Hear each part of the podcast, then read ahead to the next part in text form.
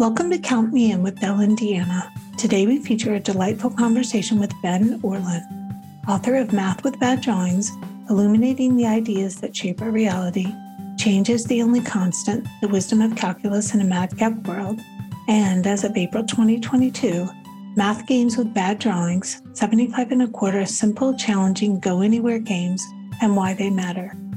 Ben grew up in Massachusetts, attended Yale as an undergraduate, and, as he puts it, has taught mathematics to every age between the ages of 12 and 18. He finds teaching an appealing career and is particularly interested in obstacles that keep people away from mathematics and how students experience failure in the discipline. In this conversation, you will hear about Ben's teaching experiences in America and England, about how he started his wildly successful blog, Math with Bad Drawings, about his rhythm for writing, and about how he protects his sleep. So please join us as we talk with Ben. Hi, Ben. Hey, how's Hi, it going? Ben. Good- Hey, it's good to see you both. Nice to see you. Welcome to our podcast. Yeah, thank you. Yeah, excited to be here. Um, what are we pulling you away from? What would you be doing if you weren't hanging out with us this morning? At the moment, well, working on my next book, um, or more realistically, texting with my friend in the UK.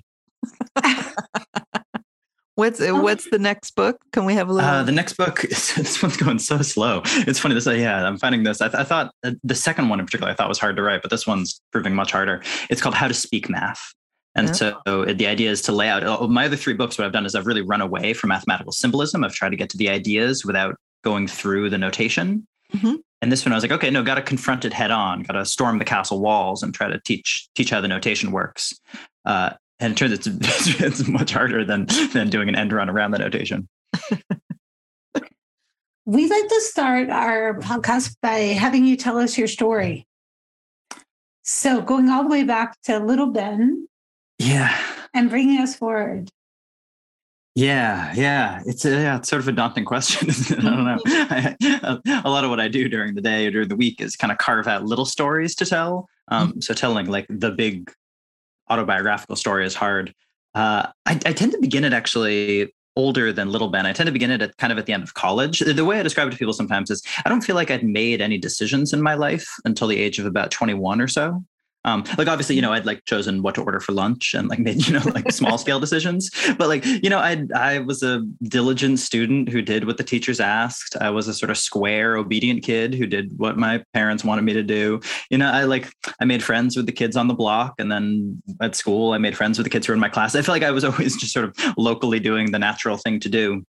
Mhm. Um, and it was only sort of towards the end of college, like, okay, well, now you've got to finish. And in some ways, the default path for me, you know, someone who enjoyed school and thrived in school, um, I think for a lot of students like that, they wind up going to grad school.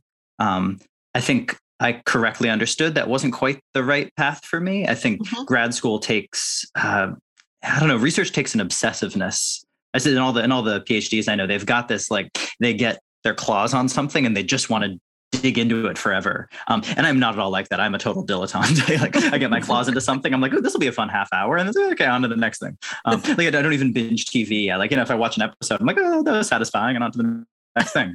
Um, so that, like, that's not, that's not the personality for grad school. Um, but there were sort of a few different things that made teaching an appealing career. Mhm. One of them being that you know I studied math in college, but I also studied psychology. In some ways, I was, I was a psych major before I was a math major, Mhm. um, and it's hard to think of a more kind of richly psychological profession than teaching.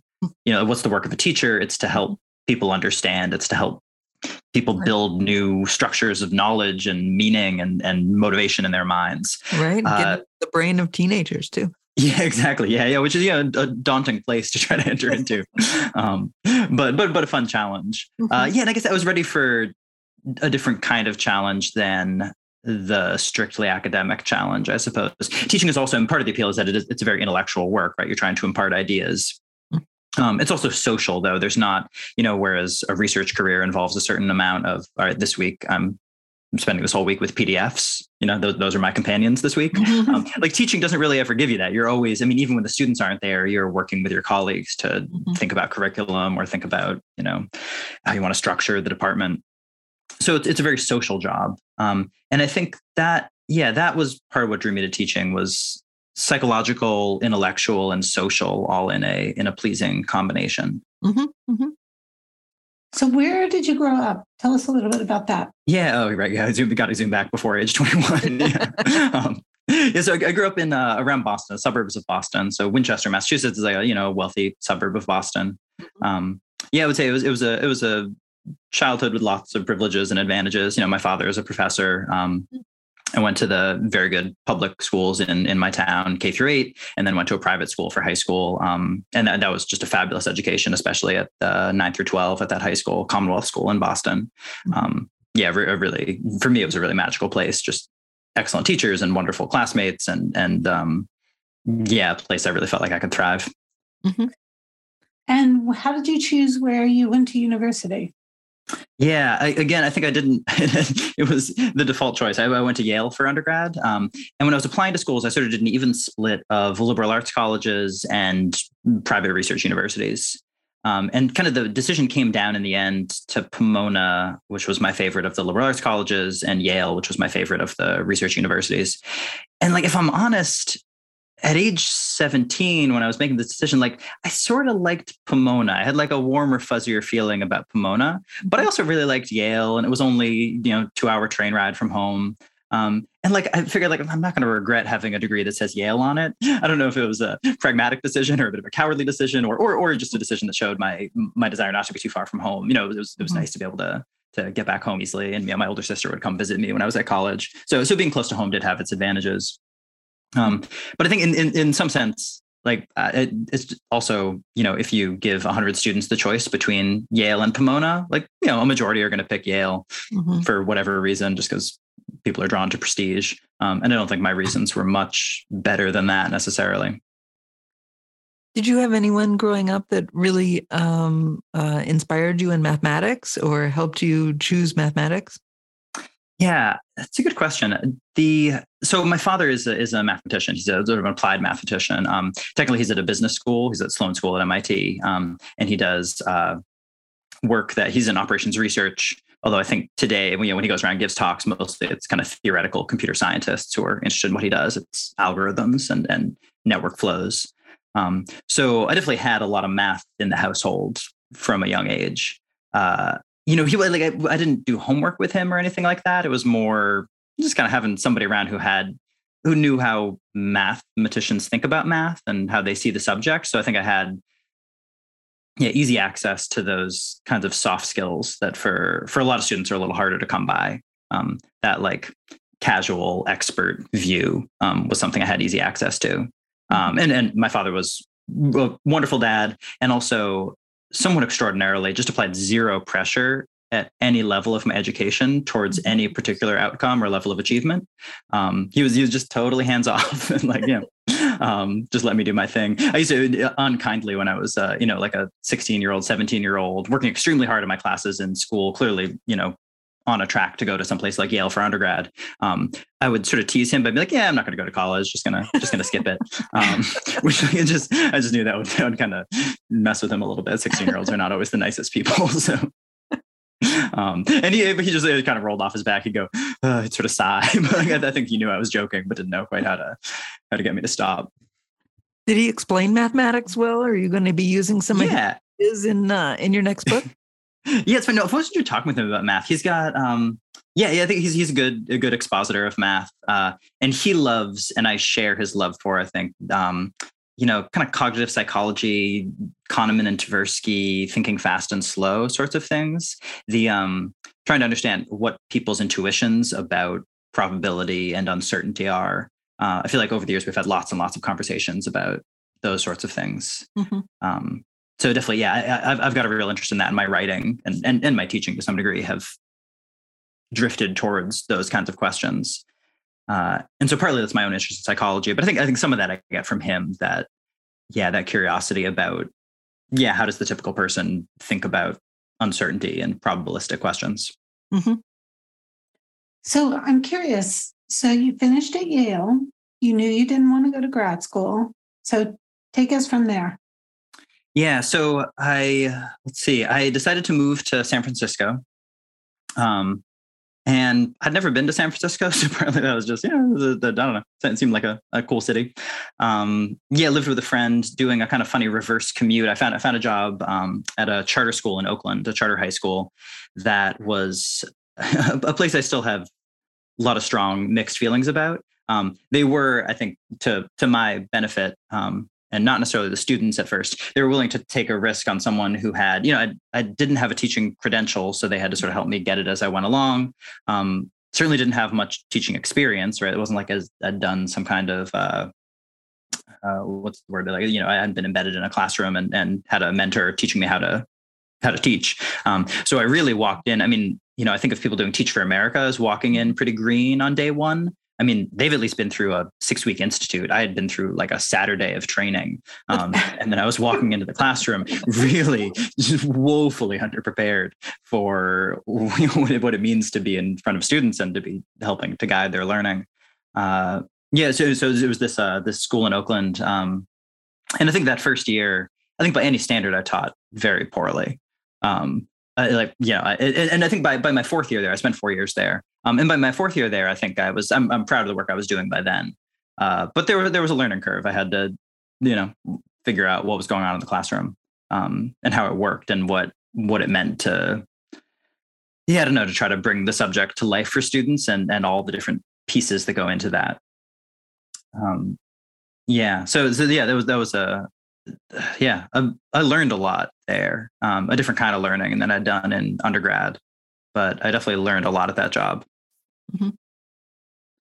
Where along the way did you uh, start thinking about the ideas you ended up putting in your blog, Math with Bad Drawings?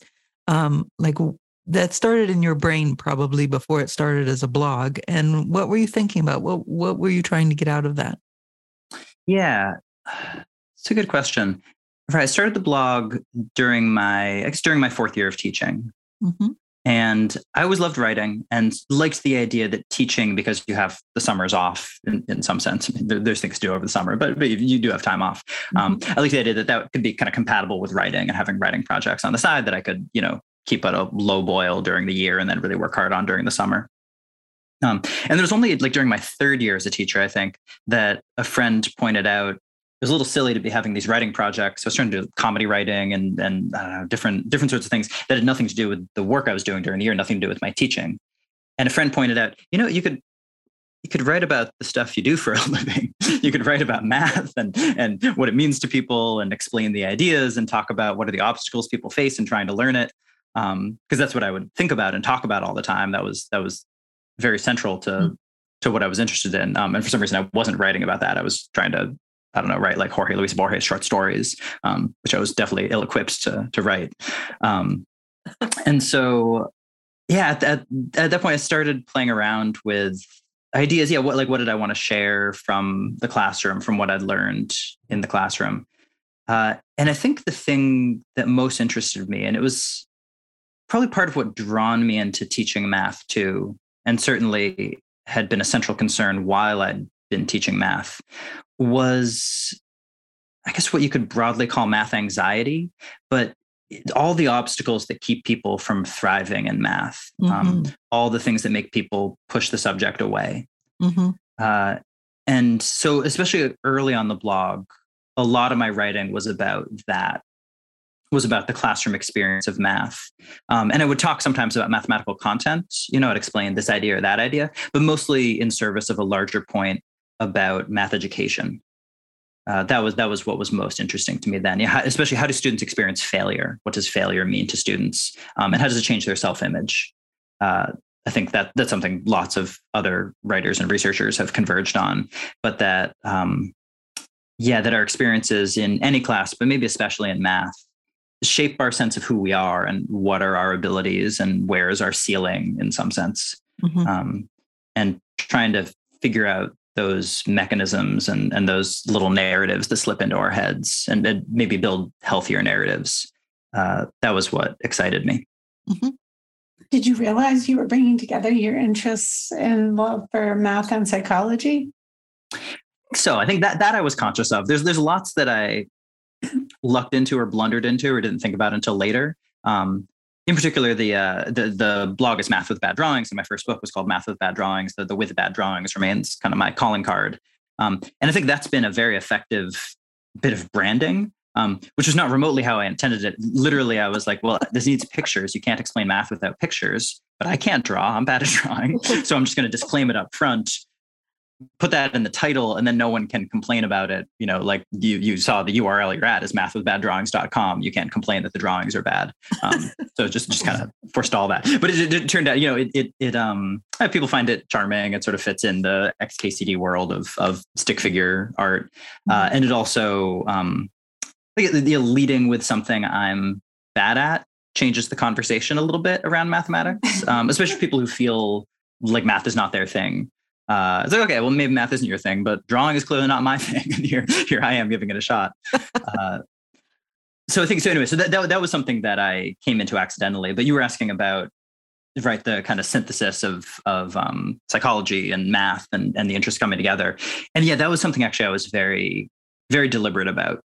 Mm-hmm. That like I wanted, I knew a few things that interested and excited me, and yeah, more so than thinking about a specific career path, which I've never been particularly good at like figure okay what's step a step b step c?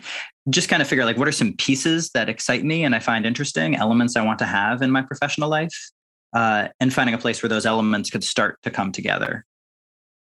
This is how i cook too. Like i can't follow a recipe. Like i just like physically can't do it. Like you put a recipe in front of me and i'm like yeah i'm not going to do that. Um, just like swerve away from it. But i like get the get the ingredients that i think are going to work together and start start tasting and and seeing how it fits together so one of the questions when you um, when you're listening to uh, an author, an interview with an author, one of the most, at least from my view, and when the interviewer is doing the uh, interview with the author, they'll always say, "Well, you know, I'm going to ask this question because everyone always wants to know how do you apply the trade? Like, do you have a you know, are you Kate DiCamillo when you're writing because of Winn-Dixie? You get up and write from six to eight before you go to your job at the, you know, what's your style? Yeah, yeah, it's it's evolved a little bit. Um, what are the common threads? I've always been a tinkerer, so it's always the case that um, I think a lot of writers are like this. First draft is hard, really tough to get a first draft down. Um, I sort of need to often trick myself into writing a first draft. Like occasionally, I like accidentally have an extra shot of espresso and I've got lots of energy and a first draft will just pour out. But usually that's not what happens. Like I, I can't wait for that inspiration now that I'm doing it for a living. Um, so more often it's a matter of reading around widely, gathering some notes and quotes and thoughts and little snippets that I think make the right, yeah, have put the pieces in place. Uh, then sort of assemble that, doing a lot of copying and pasting in a Word document, kind of rearrange those pieces and into an outline. And then at that point, I've sort of tricked myself enough where at the point you start to write transitions and you need one or two little moments of inspiration. But at that point, I can put together a, uh, a first draft. And then the part that I really enjoy is the like the tweaking and the editing. And once once there's a good but not perfect draft down on paper, um, then just going through and punching it up and realizing oh, I can cut those four words and I can combine that and oh this paragraph makes more sense down here and oh you know what would a better verb be there? There's something a little brighter, a little more animated that that part is really fun. Um, and so and, and yeah, so I enjoy and enjoy the early part where coming up with the conceptions of you know what is the nature of this book, what is the concept, what's the premise, what's my angle. Mm-hmm. Um, in terms of like what a day looks like, it's cha- definitely changed since I've had my daughter. Uh, mm-hmm. So used to be w- during the time that I've been writing full time, I would, you know, wake up, go to a coffee shop, work for the morning at a coffee shop, um, you know, occasional distracted dips into social media, but but pretty diligent. Um, and then in an afternoon, maybe editing or maybe reading. Uh, and that was sort of the structure of a day. Mm-hmm. Now, instead, the first like two three hours of my day are taking care of my daughter. So so it's a different it's a different thing. I'm actually finding yeah, we're the part of what's making the current book I'm working on a little tough is I'm finding the afternoons are when I'm better. I, I just have better ideas and the words are coming out better in the afternoons. But I'm not used to that rhythm for a day. Uh, mm-hmm. So it's it's forcing some some adaptation in my schedule. Mm-hmm. I wanted to go back to something you said. I love I loved your point about um, getting the first draft is hard, and you really like the editing, the moving around. Um, one of the things I love about editing is it's a chance to, for a do over, and we have so few of those in life. Like you know? So I view editing as just this really um, rich opportunity to do something over. Yeah, no, I think that's totally right. I mean, to me, that's that's kind of the draw of writing is that you don't have to ever show anyone the first thing you thought of. It, you like you get to you get to sculpt and reposition and pick an angle and and present the polished, yeah, self chosen version that you'd like to present. Um, which there's very little else that's like that. Certainly, teaching is not like that. Teaching is a lot of improvisation and things happen in the moment, and you can try to go back and and correct or or adjust, mm-hmm. but um, but it's not sculpted in that way. Mm-hmm. Um, I wanted to ask you about how students are receiving your blog and your books. Mm. Do you hear from them about, um, you know, the fact that you own up to the you can't draw, um, and are are they seeing themselves in what you write, and are they appreciating um, not coming from a high point and being the professor and you're willing to say hey i can't do this well but you know I, i'm willing to take a try. Yeah. Yeah overwhelmingly the feedback i get in the drawings is oh they're not that bad um, which, which is very sweet of people. It shows it shows there is you know people we're all we're all a mix of good and bad, but there there's an inherent mercy in people. I think if you you know like they they see someone struggling and they say no no no you're you're doing fine. Um, so I, I think so, some people I think mean it genuinely. They go oh no these really aren't very bad. I think they may be mistaking thinking that I have lots of different artistic styles in my repertoire and I've chosen something kind of minimalist with these stick figures and these big silly eyes, as though that's, you know, as I could be doing other things. You know, for Randall Munroe, who does XKCD, or Allie Brosh, who does hyperbole and a half, those are sort of, you know, uh, my work falls in the shadow of theirs. Um, and that's true for them. They're both very good artists. This is not true for me. like, this is really like I, in the back of one of my books is a chapter about a dog. So in the back, I put a little collage of like my first seven attempts to draw the dog and it's like it's a it's a zoo of horrors they're really grotesque looking really upsetting broken looking stick figure dogs um, so but yeah no people are very merciful on the drawings um, yeah it's, it's an interesting question I, I think of myself as writing more for adults the, the audience i tend to have in mind is a like you're sort of curious nonfiction reader, someone who might pick up a pop science book, a Neil deGrasse Tyson book, mm-hmm. or something like mm-hmm. that, um, for whom math sort of exists at the edges of their interests or understanding. Of maybe something where they there were points in, points in school where they felt you know quote unquote good at math, and then they had some class where they felt bad at math, and probably didn't really revisit the subject after that. Mm-hmm. Um, and so, especially when I was writing my first book, I was really thinking of it as kind of laying out a picnic table and inviting people to come back and have a reconciliation with math, have some nice moments with the subject. Um, I tried to very carefully choose uh, stories that would, yeah, that did, wouldn't be intimidating, would be accessible and, and fun. So, you know, there's a chapter about triangles and architecture and a chapter about um, why giants can't exist because of sort of scaling properties. Um, chapter about the Death Star and the geometry of spheres so so I tried to make it sort of fun and accessible. It turns out though, of course, when you write silly, accessible prose about mathematics with examples from Star Wars, you're actually appealing to an audience of middle schoolers. You know, like it's so. So I think a lot of my, I, I have no idea what percentage of my readers, but I think a lot of my most avid and enthusiastic readers are, um, yeah, are students, you know, early teenage years who are excited about math and find my books give them something different than school gives them mm-hmm. um, because they're very mm. non-technical uh, and and a lot of the math is you know for expert mathematicians familiar mathematics the jokes are new some of the stories and anecdotes are new um, but for for a young reader it's all new um, mm-hmm. and i mm-hmm. think i think they respond to the silliness the fact that you know pretty much every paragraph there's going to be some kind of joke yeah. and it might be a good joke it might be a bad joke but there's you know there's going to be something i'm clearly you can see me working to entertain you uh, as you read the book. And I think I think I think they appreciate that. It was actually there was a conversation I overheard two students having once in my sort of my second or third year teaching. Um, and one of them, the ninth grader, said to the 11th grader, "Oh, you have Mr. Orlin. You're so lucky." And she was like, "Yeah, I know." He was like, "He makes jokes in class." And she was like, "Yeah, it's great." And he was like, "I mean, they're not you know, they're, I don't get, they're not funny. It's just, no, yeah, no, no, you don't really know it's a joke until he starts laughing at it. And then they, I was like, guys, I'm, I'm right here. No, we know, we know, Mr. Orlin. We're, we're, we're saying positive things about you. Um, so there's something about that, especially when it comes to math and humor. you know, people appreciate the effort, even if it's not absolutely top shelf uh, joke writing. Mm-hmm. We like to uh, always ask people we're talking to about uh, uh, someone who helped them along their way. So um, you spoke a lot about your father and your father helping you in your education and and in your um, outlook on life. But is there anyone that you can say was a, a helper along the way, who someone who encouraged you in your youth, someone who encouraged you in in your adulthood, uh, someone who's really been there? Yeah, that's a good question. I feel it almost feels unfair to single out one person. I feel I've, I've enjoyed a very supportive world around me. Um, my teachers were always really supportive growing up.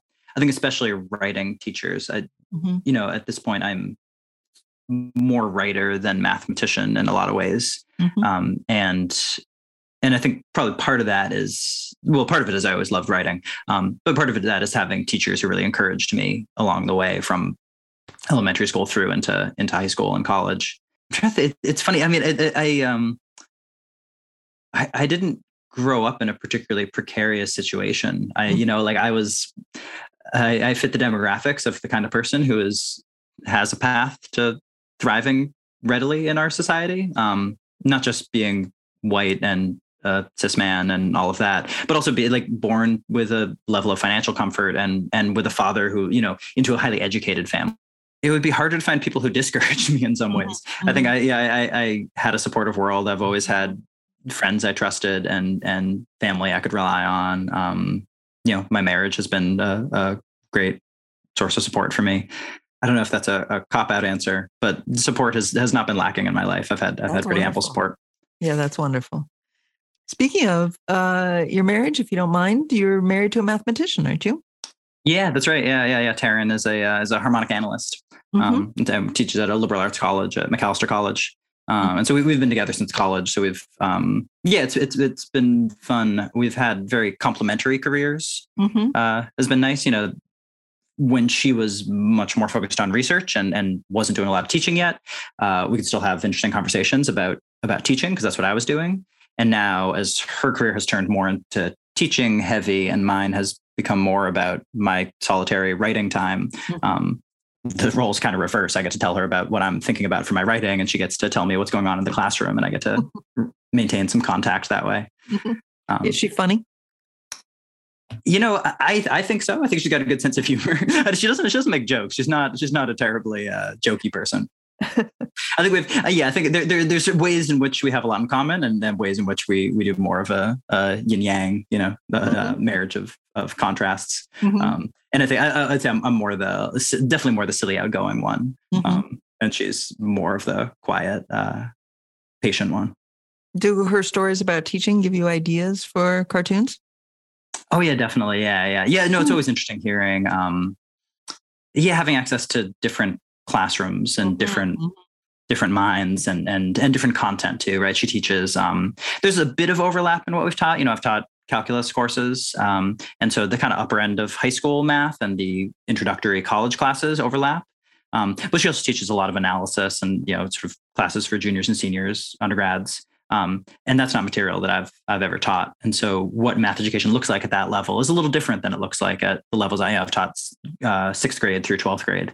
Mm-hmm. Um, and so getting a little bit more of a window into other other parts of math education is always fun. Mm-hmm. So one of the questions we like to ask our guests is for you to describe a challenge and how you faced it. Yeah, sure. Okay. Okay. Well, here's uh, I, I, can tell a, a, sort of abject failure. this, this is one of one of the first essays I wrote. Actually, was was revisiting this. Um, and it's funny because at the time it felt like a like just a total abject failure and then writing about it was sort of my first big break as a writer mm-hmm. it was like a blog post that went viral and got reposted at slate and really kind of launched my my writing career so it turned out that i managed to cash the failure into something useful um, but this was my last year of college and i decided late in the game to do a math major and sort of the the capstone course of the major was you pick a, um, a seminar where the students do all the teaching, right? So the students lecture to each other. Uh, and there was one in differential topology with a wonderful professor. And so I figured, okay, I'll go, go for that. And I just didn't, didn't give it the time I needed to give it. I didn't, I didn't give it the yeah, the energy, the attention. Yeah, I was a second semester senior. I was I was off doing other things. I always had excuses for why I didn't didn't need to really read the stuff as closely as I should have been. Um, and so for a few weeks, this was like a totally familiar experience, I think, to anyone who struggled in a math class. For a few weeks, I was kind of hanging on. I knew there were pieces slipping by me. Um, I knew these definitions were way too long. No, no definition should be half a page long. It feels like that's a that's a theorem at that point. Like, give, give me a simple definition, but that's not what it, for whatever reason, that's not how how this differential topology book was structured. I guess you want to pack a lot into these definitions. Um, and it was just, uh, yeah, it was just slipping away from me. And what I saw myself doing, I guess less so at the time, but more in hindsight, was avoiding, right? Was getting avoidant. Mm-hmm. So, you know, it was senior year of college. There were so many things I could be doing any given moment. You know, there were mm-hmm. friends to see for the last time before we graduated, and there were concerts to go to, and there were parties, and there, you know, there was, there was so much stuff happening. There, I was working on a writing a musical at the time, so it was musical to work on. Um, there was so much stuff that it never rarely did it rise to the top of my list. I would do like a little bit of work for the course every week. Um, and my first turn came to give a lecture. And I, yeah, I figured it out well enough to kind of present what was in the book, but it was a pretty thin understanding. And the professor asked at one point a kind of probing question. Um, and I just had to be like, oh, yeah, that's a completely natural question. I forget what he was asking for an example of something or or how two pieces fit together. I was like, oh yeah, that's a, if I'd been thinking harder, I should have asked myself that question, and, and I had not. So I, just, I still had I do not know the answer to that. Did not have an answer for him. Um, and then later in the semester, I had to give a second lecture. My turn came back around. Um, and at that point, I was just totally lost. I, I, I couldn't even tell you. I mean, right now, I, I, could not tell you what the topic was for that second lecture. I don't know. I don't remember. I didn't have a firm enough understanding to to like even you know have anything to hang it on.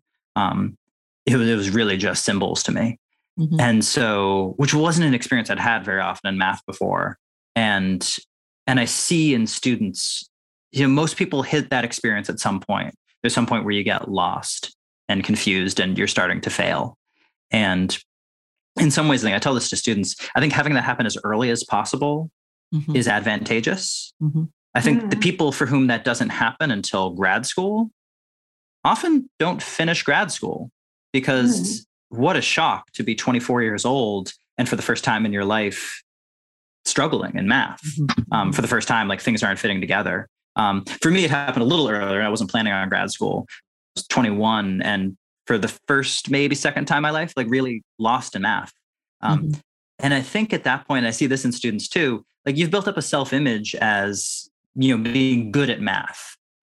And there are there are more there's sturdier ways to construct that self-image. You can say like what makes me good at math is my tenacity is my asking the right questions is my you being restless until i have an understanding that satisfies me. Um, those i think are sort of healthy self-images that'll carry you through. But if your self-image is oh yeah i'm good at math because i always get it right away mm-hmm. that's very brittle that's very fragile mm-hmm. because at some point you don't and then mm. it's painful to even look at it. Um, and th- this, is what happened to me. And I, th- I, think a lot of the language I have for it is language I developed later, seeing students behave this way. At the mm-hmm. time, I would have just said, nah, I'm busy. I got a lot going on. It's, it's fine. It's whatever. I'm taking other classes. I've mm-hmm. got other things to do. And ultimately, when it came time for that second lecture, I was putting it off, planning it and putting off planning it. And it got down to like a maybe two or three days before. And I was just nowhere. And I knew at this point it was too late to get anywhere. Um, sometimes that's what mm-hmm. procrastination is about, I think, is if you start early and work hard on it, then any shortcomings feel like your own shortcomings. Mm-hmm. Whereas if you procrastinate until the last second, I definitely see students do this with writing. But it's like, oh, it's not that I came short on that. It's like, oh, I'm a procrastinator. I waited until the last second. And now, you know, any shortcomings in the final result are, are a result of, you know, just the terrible time constraints I was under because of my silly planning um, somehow it's easy to accept yourself as a procrastinator than as someone who who struggles with the material or or is still learning and growing. Um, so in the end, I basically just threw myself at the mercy of the professor. I was like, I don't, I don't know this. I don't understand this, and I I sort of just begged to be spoon fed Mm-hmm. the material so I could mm-hmm. then deliver the lecture that was required of me in the course. Mm-hmm. Um, and he, he he behaved with total grace and elegance. He did exactly what I would do as a teacher, which was probe a little bit, try to get the student to do some of the intellectual work. Mm-hmm. mm-hmm. Um, and I think as the, you know, we talked for maybe 45 minutes or an hour. And as as it went on, I think he he acquiesced to like, okay, this student isn't there. Um, I just wasn't. I didn't have it. Uh, I didn't have the pieces in place to even fully grasp, yeah, that content. Um, the, the stuff I was supposed to be expert in, supposed to be teaching to, to my classmates.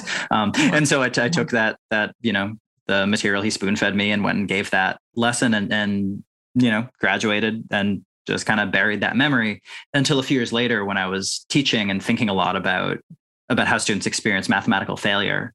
Um, and at that point, had kind of closed off that memory enough that it wasn't really very central to my self-image. It was sort of like, no, no, I always thrived in math in school. I succeeded all the way through my math education, um, and it kind of bracketed off that, oh yeah, no, that time I really, really didn't. That time I really struggled. Um, and so it was only, yeah, it was only a few years later that I was able to circle back around and revisit that, and and and make sense of it and see see myself the way I would see my students, which is that's a totally classic trajectory for someone who succeeds in math all the way through and runs into their first experience of struggle mm-hmm. and just has too brittle a self-image as a mathematician to persist through the painful work of of not understanding of being stuck mm-hmm. and did you talk to your students about that trying to think if I, I'm not sure how how well I painted that picture for my students. Mm-hmm, mm-hmm. Yeah, it's a good question. I don't, I don't, I don't know. I, I, right, this is now I don't know, almost ten years ago. Mm-hmm. I don't remember if I if I talked about that experience in those terms for my students. I think something a lot of writers find is that it's weirdly easier to be very confessional in writing something for tens or hundreds of thousands of strangers than, it is, than it is to like say something honest and and you know and confessional to 25 people you know Mm-hmm. Well, there was just a post on math values written by a student, and one of his suggestions for faculty was to talk about your failure. That this would help. Yeah. He had a lot of other suggestions, but that was one. But mm-hmm. I think you're right. It's, it is easier. You never, I never thought about that till you just said it. It's easier to be confessional on a on paper for strangers than it is yeah. for people you know. Yeah, yeah, and partly it's what you brought up before about the the ability to polish and sculpt a piece of writing. Um, mm-hmm. Right. That's part of why people like to address thoughts that are sensitive and and confessional and and emotionally delicate in writing. You can you can tweak until you've said it the right way. Uh, mm-hmm. Whereas doing that in person, the emotions get more intense and it's harder to it's harder to share exactly what you're trying to share. Mm-hmm. Easier to veer off onto some other path. Ben, could you tell us about an aspect of your life where you feel like you're still a student? Hmm. I mean, drawing for one. uh, yeah, I, I, I could still do better in some ways at steering into the places where I'm a student. So actually, literally, I've been a student the last couple years. I've, I've been doing a master's degree. Um, mm. I, I, finished my bachelor's and then went off into teaching and writing and was sort of like, eh, who, who, needs a who needs a higher degree? Um, and then I became excited about teaching community college. I've, I've just had good experiences when I've yeah I've visited community colleges as a speaker and, and given kind of talks around book promotion and and you know done trainings and things at, for uh, community college faculty and always really enjoyed the environment uh, and I, I just love community colleges as institutions i think they're a lovely part of our of our american educational system which mm-hmm. is not something I often say about the American educational system. but there's a lovely part of it. Um, but community colleges, I think, really do are something that we as a society should be proud of and should mm-hmm. should honor. Um, also, I just liked the TV show Community. Um, partly it's about that. Uh, so anyway, so once you community college, but actually you do. You, it depends on the state, maybe. But I live in Minnesota. I do need a master's degree to be able to teach uh, community college. So anyway, so so I've actually gone back and gotten a master's degree in, in uh, data analytics, sort of a data science degree. Mm-hmm. Um, and that, that one did put me in the position of student. Um, and yeah, it's interesting seeing seeing my old patterns as a student reemerge after 10, 15 years of being on the other side of the of the teacher's desk. Um, you know, that I'm, I'm someone who I'm, I'm very good at like taking a few pieces and figuring things out for myself and not good at seeking out the resources. Mm-hmm. I'm not good at like, okay, mm-hmm. let me just go read the documentation for that API so I know what it is. I'll go, no, I know one fact let me see if I can leverage that one fact. Um, which, which in some, partly why I majored in math and not something like computer science. And math actually, the skill of leveraging that one fact is pretty good. Will get you pretty far. In computer science, it's very silly, right? You know, you're writing these nested for loops when it's like you realize there's a built-in function that will do that in one line. Um, okay, I I would like to know something about when you wake up every day. What's one mm-hmm. aspect of your professional life that you're really looking forward to? Ah, yeah, that's a good question. It, they're different. Um, right, my professional life has gone through what feel to me like two very different phases. So, right, the sort of teaching phase and the writing phase. I, I taught full time more or less for seven years, with one year of writing thrown in there, and then um, since then I've been writing full time for the last five years with bits of teaching thrown in. Um, while I was teaching, always be the people seeing, seeing the people and in the moments uh, going back to when i was a student i think those moments when you get to just be with people in school between classes at lunch whatever it is um, yeah especially the um, when i worked in the uk i just had a lovely group of colleagues um, so i lived there for three years and was teaching at a school and so just time with time with my colleagues would have been the the thing i would look forward to then um, and and the students too. I mean, I, I, love the students. When I when I taught in California, actually, I saw very little of my colleagues. We were very, it was like you were in front of students 95% of the day, it felt like. Um, and so then it would have been those moments when I just got to see and connect with my students. Mm-hmm. Um, particularly those those classes, once you really get to know them. Um, there was a group that I taught to varying degrees all four years that I was teaching at that school. You know, I taught them when they were from ninth grade through 12th grade. And and you develop you just, those are close relationships. Mm-hmm. Um, so so those would have been the thing while I was teaching that that got me through, that motivated me. Um, with writing, yeah, I mean, I've, but I've, always loved writing too. So for me, it's it's probably those moments when I get to go back and look at a piece of text that's forty to eighty percent of the way there, and start to polish and and work on it, where I don't have to start from scratch. I know that there's something here that's exciting mm-hmm. um, and that's working, and figuring out how to clear away the clutter and bring the bring the best parts of it to life. Um, I'd say for me now, that's that's what I find most exciting. Hmm. So one student told me that a goal of hers this summer had been to fold a thousand origami paper cranes, and she'd already done it. And as a hmm. consequence of this, now she could say that she could fold a crane in 70 seconds as a you know if she wanted to do it speedily, but that the best cranes were folded in 90 to 95 seconds. Hmm. And another student wrote that he grew up in Southwest China because his parents, he's the son of Baptist missionaries. And then he was back in Richmond and then he was in Seoul, Korea. And another student wrote that, sorry for the delay, but he lives in Colombo, Sri Lanka, and his family have been supplying food and drink to the protesters. And I mm. thought to myself, oh my goodness, like sign me up for another decade. These students are so yeah. interesting. Yeah. Anyway,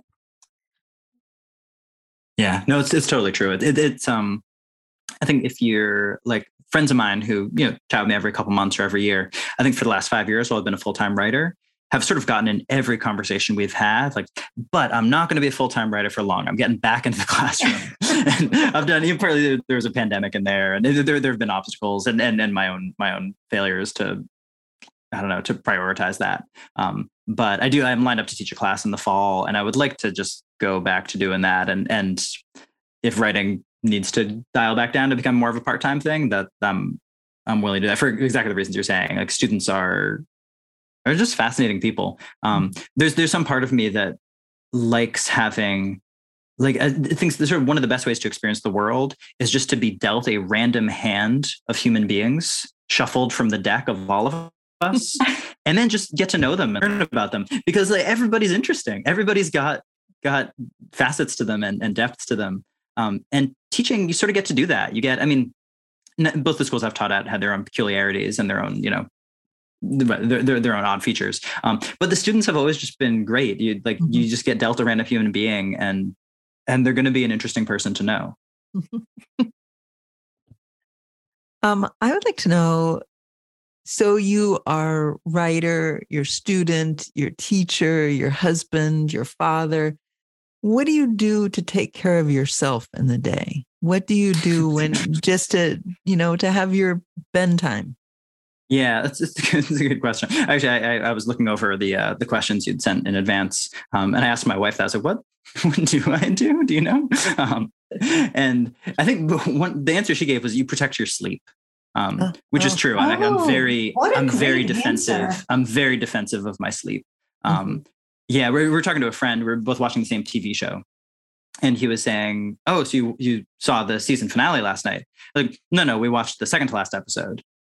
And he's like, "But it- it's a cliffhanger. You didn't then don't you watch the season finale?" I was like, "No, it was 9:30. I had to go to bed." like, there's no. I'm not gonna like lose 45 minutes of sleep because of a TV show. Like, no, sleep is sleep is sacrosanct. Um, yeah, when when our daughter was really young, you know, first few weeks and months, um, I just go to bed at eight you know, and then it was my turn. My shift would start at like four, but that was fine. That was eight hours, or is that too many hours? No, yeah, that's eight hours of No, sleep. Yeah, right. so that, that was fine. Um, so yeah, so that was it. That was it. You know, like go to bed after dinner, and then and then wake up at 4 a.m. when when the baby needs me to wake up. Uh, So yeah, so I think that that that's as much as anything what I've done. Um, and I definitely I feel I feel like a different person if I don't get enough sleep, and Mhm. not a better person. Mhm. That's such a great answer. You protect your sleep. Yeah, uh, this, yeah. In college, actually, too, I did this. I, I there was a friend. I think I was, you know, struggling first semester in the way that lots of college freshmen do, and I sat down with a friend, and he was like, "Oh, the trick is go to bed by midnight. Always go to bed by midnight, and then you're fine." I was like, "Clever. Okay, I'll try that." And then that became my thing. You know, my friends knew me. It's like I was like the weird guy who went to bed at midnight. You know, weekends maybe I'd stay up till one or two, but but weeknights in bed by midnight always. Um, And I remember I mentioned that to him senior year. We were getting lunch or something, and he was like, "What?" I was like, "You know, in bed by midnight." That doesn't ring a bell. Maybe I did that for a week or two, but that's absolutely not the way I've lived my life. So was, I thought this was like his his life wisdom. No, that just some whim he'd tried out for a little bit, and then it became very central to what I did. Okay, so we've got some quick fire questions for you, Ben. The first one is when you wake up in the morning, what do you look forward to in your professional day? my professional day. Hmm. I guess it's not a very rapid fire question if I pause for ages before answering. um, what do I look forward to in my professional day? Uh, yeah, it, it's the playing with language, I guess, today. Um, that's Mhm. that's what it is right now with the writing. Um, although, to be honest, uh, although writing has been wonderful and, and like a really exciting phase of my career and not something I necessarily expected to get to do to write these books for a living. Um, there was more to look forward to when I was a teacher every day. The, the, those days are just fuller and richer. Um, so, so there, yeah, the, the, the moments with students, the moments of seeing them make connections and, and lessons going well or, or lessons taking weird turns, th- those would be the moments I would look forward to most during my career. What's your go-to song to energize you? Oh, there's a lot of there's a lot of good songs out there. Um, for me and my daughter, one of our go-to songs is uh, "Eight Days a Week" by the Beatles. She's into that. I used to do a little dance with her when she was smaller, although now she you know, weighs like 30 plus pounds. It's getting a little harder to like swing her around and toss her in the air. Um, yeah, I actually I'm, I'm always searching for new music, so I, I tend to I tend to cycle quickly through stuff. I've got like a playlist of you know the songs that that will always get me pumped up. Um, but it, but but it'll it'll change a little bit from uh, from week to week. Where's a place that you really enjoy? place I really enjoy. Yeah, there's a lot. I've always enjoyed traveling. We lived in in uh, Birmingham, England, for three years, and that was such a lovely chapter of our lives. Just getting to live abroad and and be the funny special Americans who were the only Americans in town. It felt like you know lots of Americans in London, lots of Americans in Oxford and Cambridge, not that many Americans in Birmingham. Uh, and so, yeah, for me, Birmingham, it, which is you tell that to any Brit, and they're gonna be Birmingham really birmingham is your special place but no i'll, I'll say it yeah i think birmingham would be a, a special place for me Uh, what's on your desk that would surprise us? Oh interesting uh, yeah my desk i'm in the basement right now so i have to go look upstairs at my desk um, yeah it, it- you definitely would have an eclectic set of books i think what's sitting right there right now i'm like halfway through frederick douglass's autobiography Hmm. Um, there's a collection of Helen Macdonald essays, like beautiful naturalist essays. She wrote H's for Hawk was her her calling card. Um, I don't know if those are that surprising, but yeah, yeah, eclectic reading materials, I suppose. Lots of sticky notes, um, sharpies, and colored pencils because that's still how I do my drawing. I don't I don't do it like on a tablet or anything. I just get out computer paper and and scribble with sharpies. Um, yeah, I'm not sure how surprising any of those are, but that's that that that is most of the contents of my desk right now. Mm-hmm. And last one, in a single sentence, what would you say to a person considering pursuing mathematics? I would say uh, good luck and send me an email if you have any questions. Um, yeah, it, it, it, yeah, it's a uh, right. My email is math with bad drawings at Gmail. Um, yeah, it, I, uh, there's so many different ways to pursue mathematics, right? That I would want, I would like need about five more paragraphs from the person before I would know what advice to mm-hmm, give. Mm-hmm. Um, so, like for example, one one common profile is the student who's thrived all the way through school and it's like, well, I've succeeded at every level. I was really good at middle school. So I got to take hard classes in high school. So I got to go to a selective college. And now I get to go to grad school. And that's just the path. And for that person, I would say, maybe, but like think hard about what it is you enjoy. And maybe mm-hmm. that's not the path. Um, mm-hmm. grad school isn't just the next thing, it's that's a specific professional path. Mm-hmm. Um, and so maybe like if, if what you enjoy is learning lots of new things, grad school could be the right thing. But again, it's, it's a matter of depth versus breadth. But grad school really rewards you know a, a career as an academic.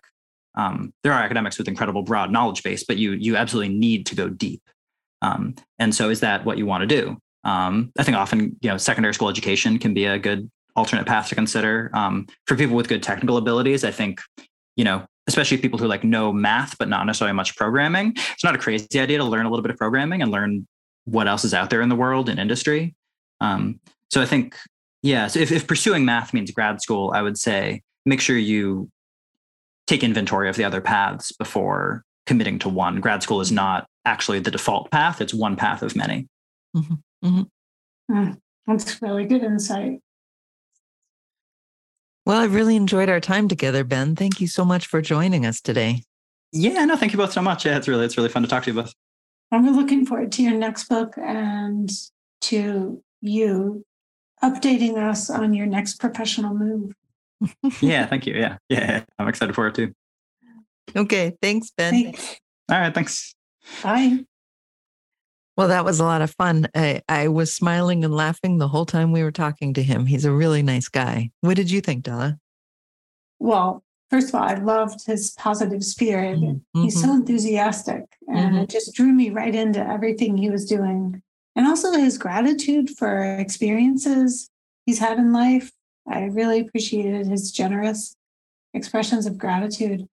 I also really appreciated how aware, aware he was of his skills and strengths, even as a young college student, and how he used that to pursue a professional path that suited him rather than one people around him may have been pursuing.